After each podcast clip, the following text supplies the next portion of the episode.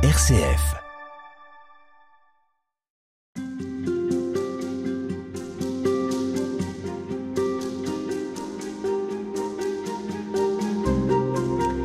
Vers qui ou vers quoi se tourner quand on a le sentiment que tout s'écroule, que plus rien ne tient?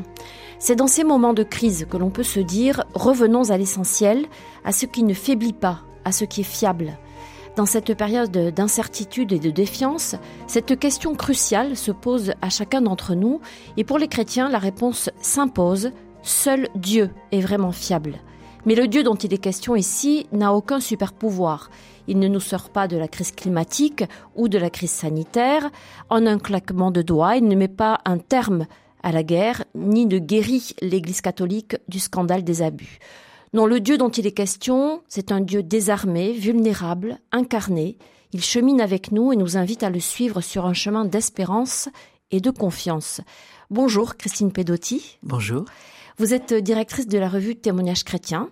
Vous avez publié de nombreux ouvrages et celui qui nous intéresse euh, dans ces entretiens, il est paru chez Albin Michel et il s'intitule Espérer, manifeste pour la renaissance du christianisme. Ce livre, c'est un livre écrit à quatre mains avec votre complice et amie Anne Soupa, bibliste, théologienne. D'où est né ce livre, Christine Pedotti?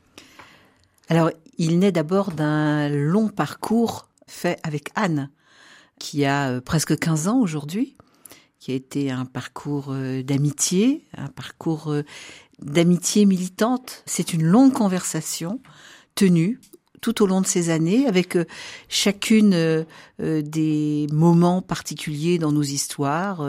L'une et l'autre, on a écrit des livres, on a pris des engagements qui sont distincts. On a écrit un livre ensemble qui s'appelait Les pieds dans le bénitier.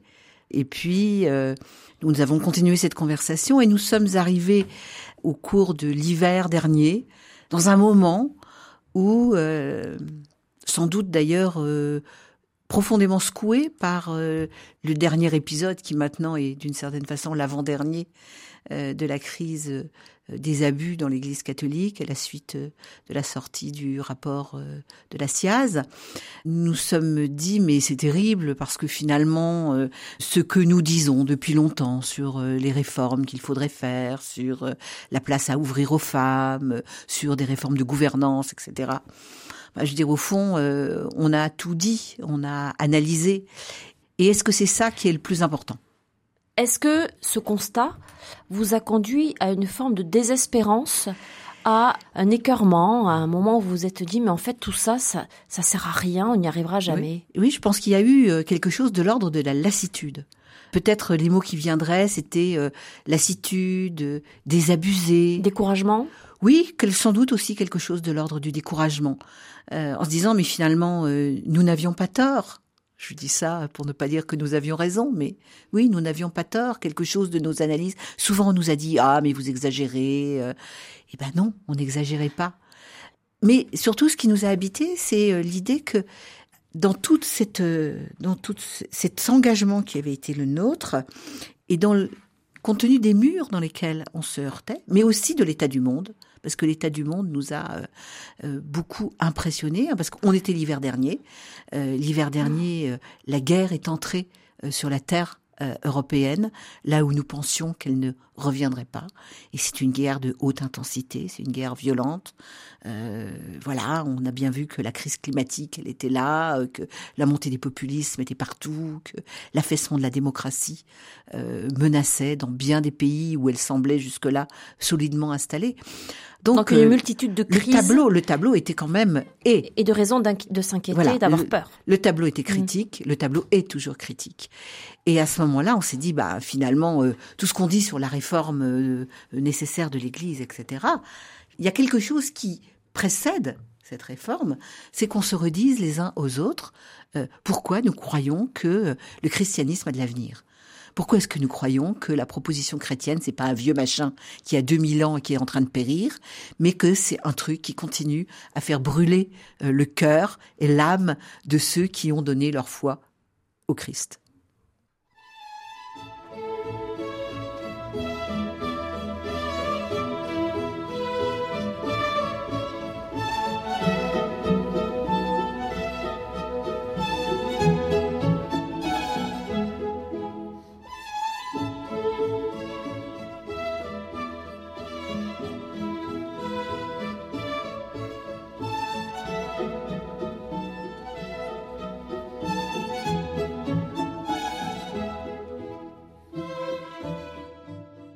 Vous parliez de militantisme il y a un instant, Christine Pedotti. Vous rappelez que vous êtes euh, à l'origine, avec Anne Soupa, de ce qui avait été baptisé le comité de la jupe, qui est devenu ensuite la conférence catholique des baptisés francophones. Mhm. Euh, oui, le comité de la jupe, ça existe ça toujours. Existe toujours, mais il y a eu ensuite un pas supplémentaire à travers euh, la CCBF. Alors des raisons d'espérer dans le christianisme, non seulement on en trouve, mais ça fait partie de l'ADN finalement de la foi euh, dans le Christ. Les trois vertus théologales, la foi, l'espérance et la charité. Pourquoi euh, croire encore que c'est possible? Pourquoi trouver dans le christianisme et comment trouver quelque chose qui tient, qui est fiable? Alors, finalement, euh, je crois qu'on l'a écrit tel quel en disant que nous pensons que le christianisme et l'espérance sont synonymes. J'ai envie de dire plus que la foi. C'est l'espérance qui est le, le, l'ADN profond. Vous dites que c'est le mot-clé. Oui, c'est le mot-clé. Du christianisme. Tout à fait. Parce que finalement, pour le dire en, en un mot, c'est la conviction puissante que, au bout du compte, ce n'est pas le désastre et le mal qui ont le dernier mot. Au bout du compte, ça n'est pas le chaos et le néant qui nous attendent. Qu'est-ce qui est le dernier mot alors? Et qu'est-ce qui nous attend? C'est Dieu qui nous attend. Nous appartenons au désir de Dieu. Alors ça, c'est une affirmation de foi qui est de dire, parce que nous nous sommes posé des questions radicales en disant, mais qu'est-ce que les humains font sur ce petit bout de planète euh, paumé dans la banlieue d'une galaxie, euh, voilà, dans un univers immense? Parce que aujourd'hui, quand on est des êtres humains avec euh, un peu de neurones, c'est comme ça qu'on se pense. Euh, nous sommes microscopiques sur une toute petite planète euh, verte ou bleue, menacée dans un univers immense. Euh, qu'est-ce qui nous donne de la dignité? Comment est-ce que on, dit que nous avons du sens? Ça a du sens. Oui, mais ça c'est nous. Nous Tout avons ça du a du sens et Tout nous ça avons a du sens. et nous avons du sens. Et nous avons du sens. Pourquoi? Alors on peut dire, souvent les chrétiens parlent d'amour mais il y a des mots qui sont tellement éculés qu'on n'a plus envie euh, de les utiliser. Je veux dire, parce que Dieu nous aime, parce que Dieu nous attend, Dieu nous désire, Dieu espère quelque chose de nous. L'espérance, c'est une vertu théologale, ça veut dire que c'est Dieu le premier qui espère. L'espérance que nous avons, nous l'avons dans l'espérance de Dieu lui-même. Mais en quoi le fait de savoir ça change quelque chose à euh, l'inquiétude qui peut nous saisir face au tableau plus que noir que vous avez euh, euh, évoqué tout à l'heure. Eh ben ça change tout. En quoi ça nous console entre guillemets aujourd'hui? Ça nous console pas. Ça nous console pas, ça nous rend capable. En fait, ça change tout parce que ça nous dit que nous sommes rendus capables, dans cette espérance, nous sommes rendus capables de faire face à ce qui advient, à faire face à notre destin, dont je ne sais rien. Je, ne peux même pas garantir la survie de l'espèce humaine. Je ne sais pas. Moi, je, n'ai pas les plans de l'avenir dans la tête. Je ne lis pas euh, dans le mar de café, euh, ni dans les lignes de la main. Euh, je, ne sais pas. Je, ne sais rien et j'espère beaucoup. Et surtout, je ne crois pas à l'inanité, au non-sens de la vie humaine. Quand vous dites on est rendu capable, c'est-à-dire nous sommes faits aussi pour l'action, nous sommes faits pour agir, nous sommes faits pour nous engager Oui, d'abord, d'abord nous sommes faits pour vivre. C'est la première chose, dire la, pour être des vivants. La puissance d'être des vivants. La puissance d'être des vivants au point que, je veux dire, nous espérons de tout notre cœur, de toute notre âme, que notre vie ne va pas au néant. Notre espérance dans la vie est telle que nous espérons que notre vie ne va pas au néant, que notre vie est rattrapée, récapitulée. Euh, à la fois, c'est insensé et en même temps, c'est ce qui nous habite fortement. Même les gens qui disent qu'ils ne croient pas en Dieu ont des paroles euh, euh, presque involontaires en disant à propos de quelqu'un qui est mort, s'il nous voit, mmh. comme si nous avions cette et c'est formidable cette incapacité de penser notre fin. Et ça, c'est une bonne nouvelle. Le titre du livre, c'est un impératif. Oui. Espérer avec un point d'exclamation. C'est écrit en rouge, en grosses lettres. Euh, c'est une injonction. Est-ce qu'on peut décider d'espérer? Est-ce qu'on peut se mettre à espérer? Oui, précisément. C'est pour ça que c'est un impératif. Parce que euh, c'est un mouvement dans lequel il faut se mettre.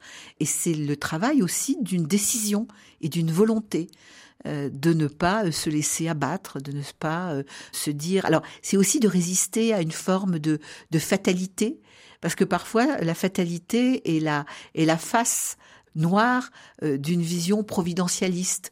Hein. Mm. Dieu y pourvoira, ben c'est pas la peine que je fasse quelque chose. Hein. historiquement, ça s'appelle le quiétisme. On attend de, on attend tout de quelqu'un d'autre que soi-même. Et moi, je pense que j'ai toujours du, mal à dire Dieu, euh, Dieu ceci, Dieu veut cela. Mais parce que je trouve que le mot Dieu a été un mot très usé jusqu'à être très abusé. Mais je pense cependant que euh, il y a cette, cet élan, cette attente. Dieu nous attend. Euh, voilà, nous sommes appelés à quelque chose. Nous sommes euh, appelés à, agir, à penser, à œuvrer, euh, sans certitude de ce que nous allons euh, gagner, de ce que nous allons obtenir, mais c'est parce que c'est ça qui nous donne, qui donne du sens à nos existences. À demain pour poursuivre, Christine Pedotti. Merci beaucoup.